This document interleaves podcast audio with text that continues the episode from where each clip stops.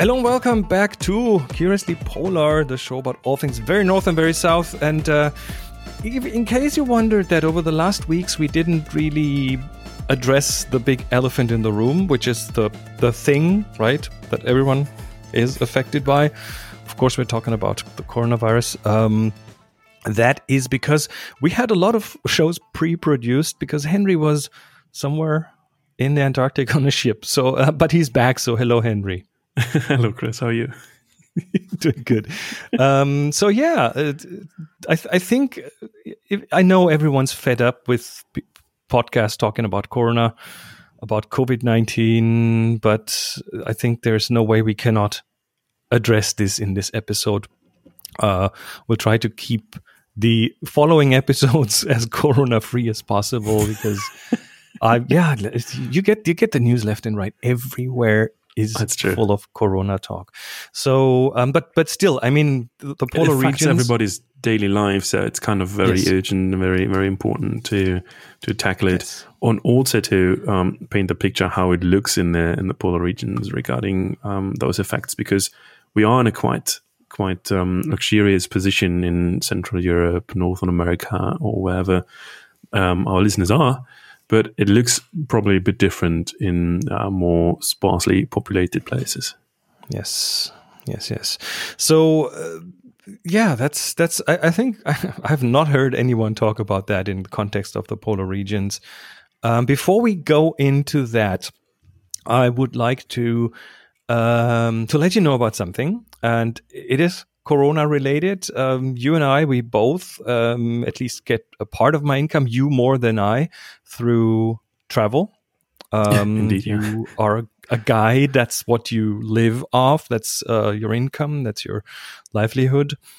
And of course, for the foreseeable future, you will not be able to do your job. I will not be able to do that part of my job. So um, we're both looking at uh, tough times ahead. so um, the Yeah, indeed. and and it's a general thing. I mean, small businesses, you know that you you you do know that a lot of like restaurants that you used to go to will probably not exist after this.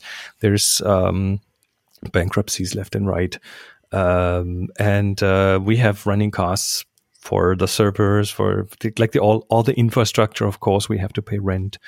Um, we have to get food on the table. So um, that's why we are asking for support. That's uh, and it's, it's not easy to ask that, but I think um, we It both definitely would is not benefit Yeah, especially um, we we don't know um, your situation, and um, we have no idea um, how much Oh, it affects. a lot of the in your daily listeners will be affected the same way. So Exactly. it's yeah, Yeah, so um, asking for, for support is uh, is a big thing for us, especially because that's um, yeah a child out of curiosity, and um, yeah, would just like to um, you know no matter how you folks decide, we're uh, keeping on with this project anyhow. It's um, something we really enjoy and really like to do, but um, every hump that that um, comes in counts, of course, It makes a big difference. yes,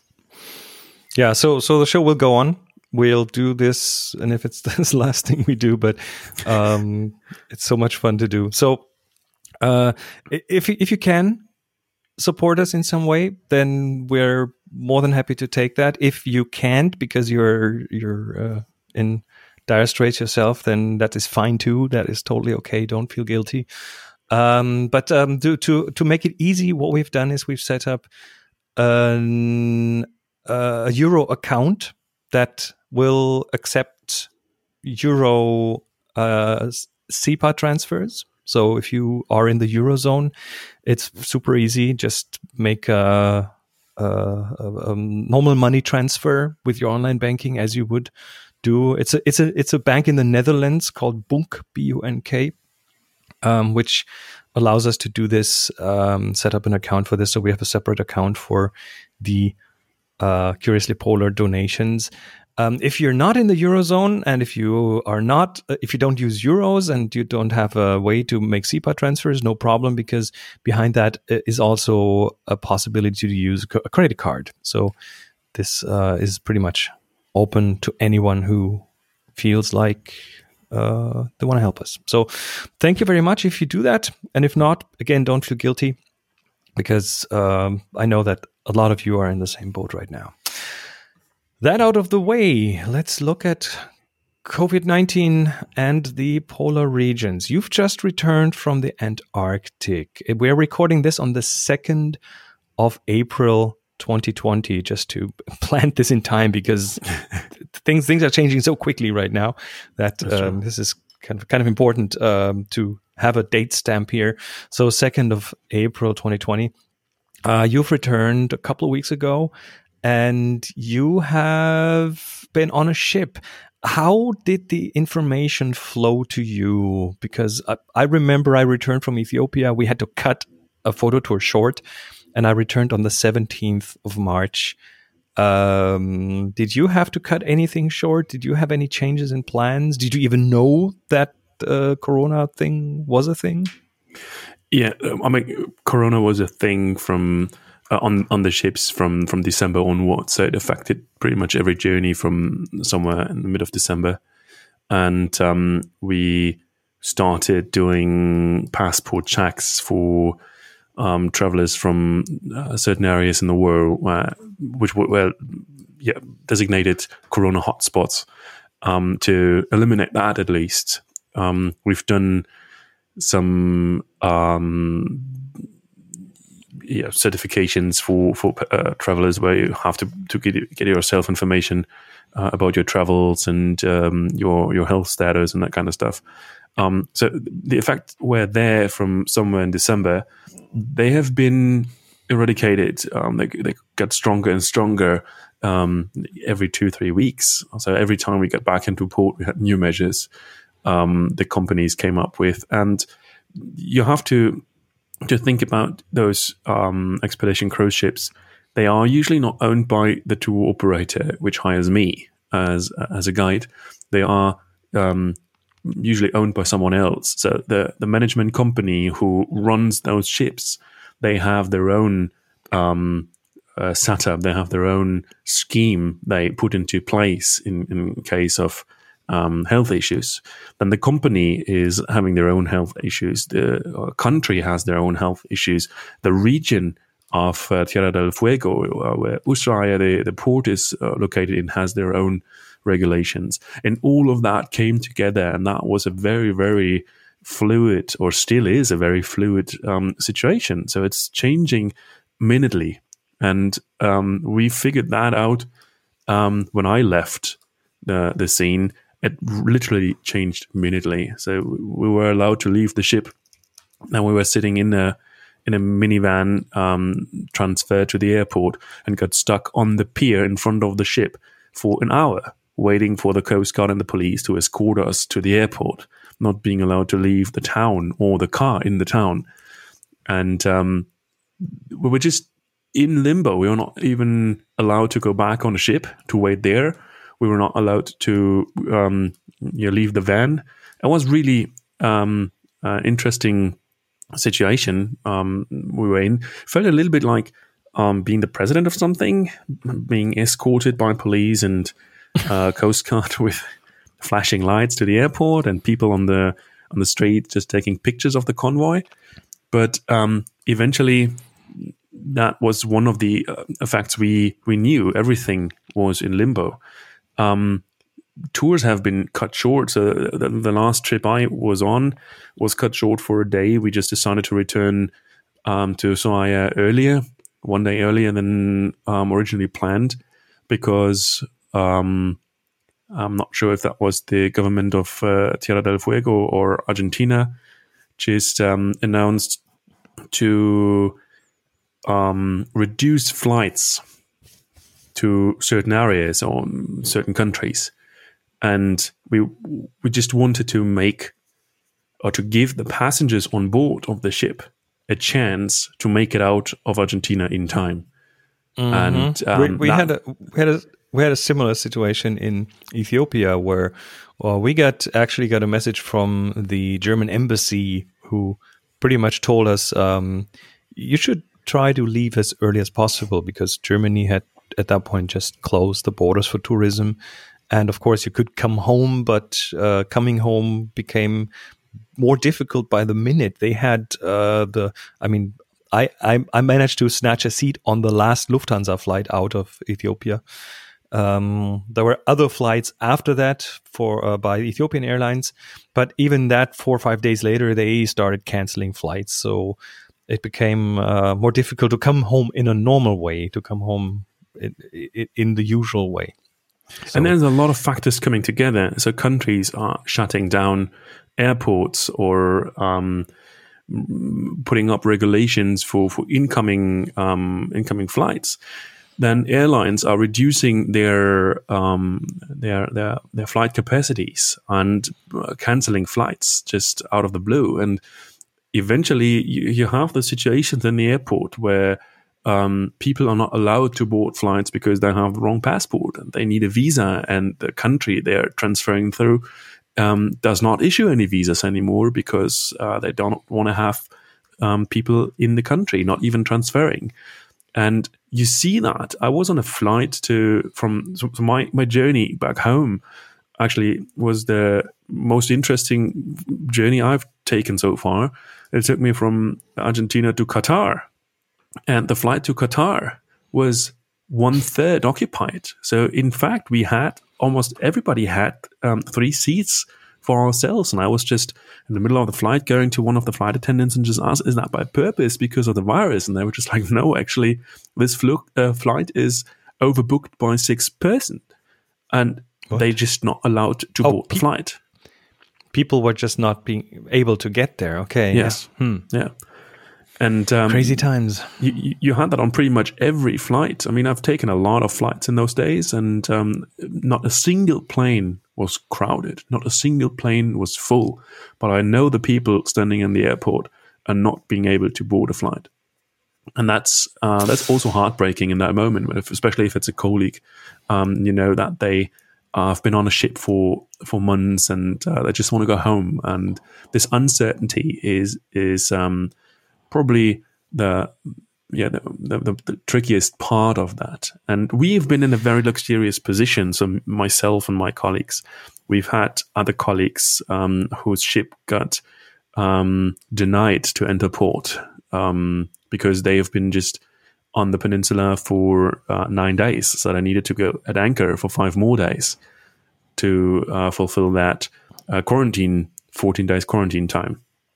And when you're at anchor in Ushuaia, you can't do much. So um, I, I just can picture the scenes on board, what the, the expedition team has to come up with to entertain and uh, keep the guests busy.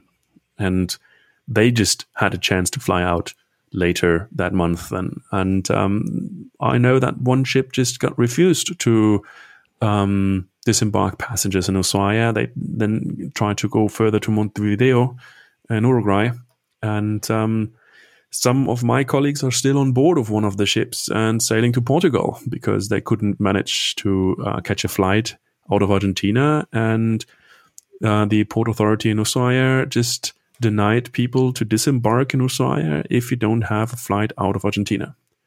So you were not allowed to go into a hotel or an Airbnb or an apartment to stay there unless you are a resident of Ushuaia. So they are now on a uh, two and a half, three weeks journey to uh, Portugal, and um, they just crossed the equator two days ago, and they're all well, and um, they try to keep themselves occupied. But this is what's just happening in in, in our industry, and yeah. we have no idea if this industry is picking up again soon. So, uh, luckily, you and I both made it home, and uh, we're now uh, locked locked in in lockdown pretty much, and uh, at least we can go out shopping, I guess. So there's at least that. But um, we're recording. We're both in a very safe distance from each other right now. uh, Indeed. Indeed. Um, so, okay, let's let's go back to the polar regions. Um, the the travel, the the expeditions are on hold. Um, how's the whole corona situation in in like the the non-travel part of the polar regions? So let's have a look at the two polar regions separately, and let's start with the Arctic. Um, the Arctic has a lot of, of native people living there. And when you look at those native communities, they are quite scattered, very far distant from each other, um, usually very small communities, not very uh, big infrastructure. And when you look at those communities, one thing that um, always sticks out is that there has been long term issues in certain regions with uh, drinking water quality and with um, with housing, with sewage systems. So we have usually, especially in um, in uh, Inuit um, communities, we have overcrowded housing, we have a lack of sewage system, we have um, a lack of usable drinking water, and especially in a crisis like uh, Corona, you figure that washing your hands regularly with soap and water is kind of an essential thing. And if you can't guarantee that, that put those communities in a much much higher risk than um, other areas in the world. And this is something that um, came to to my mind when I started researching for that episode. And I was really surprised about the numbers, the, the current numbers. And I just updated them a few minutes ago. And um, when you look, for example, in uh, northern Canada, in Arctic Canada, you have uh, three big territories. You have um, the Northwest Territory, Yukon to the west, and Nunavut to the east. Nunavut managed to have still zero cases. Northwest Territories has only one case, and Yukon uh, report six cases so far. And okay, you, and this is this is at the time where the United States has pretty much uh, taken over as the in quotes leading nation. So so we are we are um, at relatively low numbers. Why do you think that is? It's very easy. Um, those communities, they all have a health commissioner. And the health commissioner of Nunavut, for example, very early on closed down the territory entirely for non-residents, for for travelers, and uh, residents needed to go into self-isolation um, very very early on. And other communities followed, and we have a similar development in Alaska. Alaska just reached 143 cases today, but the northernmost part, the densest popula- uh, the, the, the less densest uh, populated place, Northern Slope, has only one case, and that's because the uh, communities there just decided to go further than the statewide restrictions already are, and they just uh, do not let everybody in there. Those far remote communities are much easier to control in that way than, let's say, dense populated um, areas like New York City. The reason for that is you have only a very limited amount of um, infrastructure leading into those communities, and you can control those infrastructure spots very easy. You can cancel flights, then you have pretty much no way to get in there except for ships. But you can also control um, ship activity, of course. So that's definitely um, a supporting factor here. And and also, I think also the, the the population density in general. I mean, we're looking at Greenland with I don't know 50, 60,000 people. So that's not too many people on a pretty big uh, in a pretty big place. That's that's true. But on the other hand, if you uh, look, for example, the um, native population in Alaska um, at the Spanish flu, where the population density was even lower than it is now, had a very big impact, and uh, over ninety percent of the adult mm. population just died within a week in in Alaska back in the days, and that's a that's a century ago, roughly. So um, you, you see, the impact still can be a big one, but the the the way those communities treat and handle the uh, crisis right now, that's definitely a different one. And uh, those so, measures seem to um, to to work. Yeah, so the Arctic uh, seems to be doing good and okay at this point.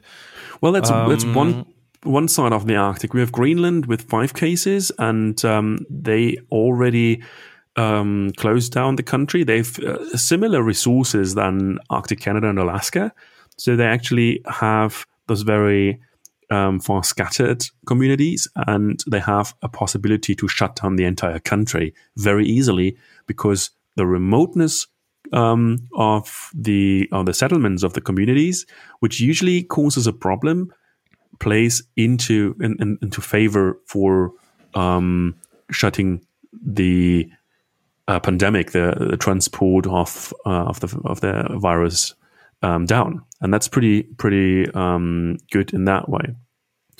Alaska, with its 143 cases, is um, sticking out. We have no uh, case recently in Svalbard, and Russia is kind of the big black box. The numbers reported out of Russia are very unreal. It's a very low number for a state that's so close to um, Chinese territory, where the origin of that virus um, is. And especially when you see surrounding countries, it's kind of unreal. We we we're not really sure how how trustworthy those official numbers are. So far in Siberia and Far East Russia, there are only two cases reported, around 700 in total Russia, which is again, uh, I don't really believe that. That seems not realistic. Okay. So that's the Arctic. How about the Antarctic? Well, the Antarctic is um, a little bit more thankful than the Arctic in that way that we don't have a native population there. We don't have a, a country that runs it. So um, shutting down Antarctica is much easier um, in terms of if you shut down the ports, then tourism to Antarctica is pretty much dead. So bringing people into Antarctica is um, highly unlikely, if not impossible. Um, we we have um, seen reports of current expeditions going on, research expeditions, which are not even able to replace station personnel because um, uh, transferring countries are just shutting down their um, their airports for for those transfers. But so far, there is not a single reported case in Antarctica. Given the fact that we have around four thousand scientists working on the continent in several different stations. That's uh, a very good good news. On the other hand, it's also much easier to control again because um, you have only two windows where you usually exchange personnel. And that also means that currently it's actually an outgoing season. That means that people are leaving Antarctica, nobody's coming in and that makes it um, yeah less un, yeah much unlikely to to bring in the virus into those research communities there. That's definitely a big big plus for antarctica. So us here in europe and the rest of the world have to be a bit more worried than those areas. Um do we have any yeah I, I don't even want to go into projection territory because no one can really project where things are going. Um, but still, do you have any expectations of um, how this will affect the regions over, let's say, the next six months?